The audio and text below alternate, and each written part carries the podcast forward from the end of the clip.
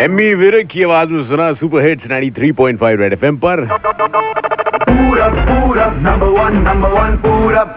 Morning number one मैं पूरब और show यहाँ पे चल रहा है। मॉर्निंग नंबर वन भाई ऐसा है कि घूस की खबरें अक्सर आती रहती हैं लेकिन घूस लेने वाले मुझे लगता है या तो यार बड़े क्यूट होते हैं। या थोड़े बेवकूफ़ होते हैं। उनको मालूम नहीं है कि आजकल हर एक के पास मोबाइल कैमरा है, कोई भी आपका वीडियो बना सकता है, वायरल कर सकता है। नहीं, लेकिन चलो, ठीक है।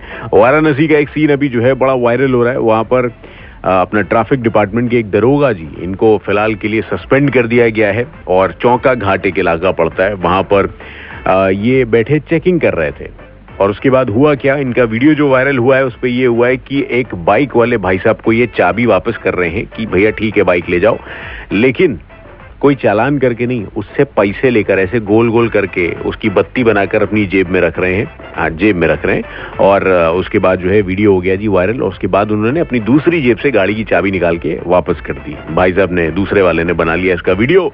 वीडियो हो गया वायरल और पहुँच गया एसएसपी साहब के पास। एसएसपी साहब ने जो है, वो करा दी जाँच, और उसमें जाँच में सही पाया गया और कर दिए गए सस्पेंड। बताइए।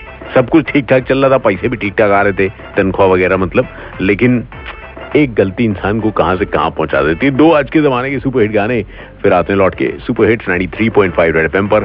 काले काले काम कर रहे हैं लोग। गुड मॉर्निंग है जी बजाते हैं काली काली तेरी कई बार सच।